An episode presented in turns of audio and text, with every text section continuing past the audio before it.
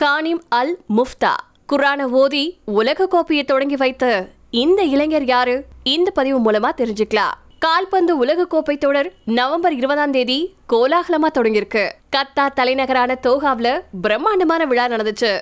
இந்த விழாவுல தென்கொரிய பாடகர் குழுவான பிடிஎஸ் கச்சேரியும் பல சர்வதேச கலைஞர்களின் கலை நிகழ்ச்சிகளும் நடந்துச்சு. இது எல்லாத்தையும் தாண்டி கவனம் பெற்றவர் தான் கானிமல் முஃப்தா.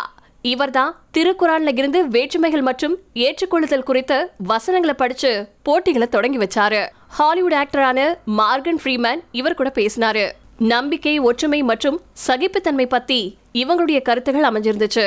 ஃபிஃபா உலகக்கோப்பை போட்டியின் அம்பாசிட்டரா இருக்கக்கூடிய கத்தார் இளைஞர்களின் ஐகான் தான் இந்த கானிமல் முஃப்தா. ரெண்டாயிரத்தி ரெண்டாவது வருஷம் இரட்டையர்கள்ல ஒருத்தரா பிறந்த கானிமல் முஃப்தா கடால் ரிக்ரெஷன் சிண்ட்ரோம் அப்படிங்கிற அரிய வகை நோயால பாதிக்கப்பட்டாரு. இதனால அவருடைய இடுப்புக்கு கீழே வளர்ச்சி பாதிக்கப்பட்டுச்சு. சின்ன வயசுல இருந்து மருத்துவர்கள் கைவிட்டாலும் கானிம் இருபது வயசு வரைக்கும் வளர்ந்திருக்காரு. உலகத்துல இருக்கக்கூடிய பல இளைஞர்களுக்கும் மாற்றுத்திறனாளிகளுக்கும் முதன்மையான எடுத்துக்காட்டா வாழ்றாரு கானிம். கானிம் நீச்சல் ஸ்கூபா டைவிங் கால்பந்து ஹைக்கிங் மற்றும் ஸ்கேட் போர்டிங் போன்ற விளையாட்டுகள்ல ஆர்வம் செலுத்துறாரு.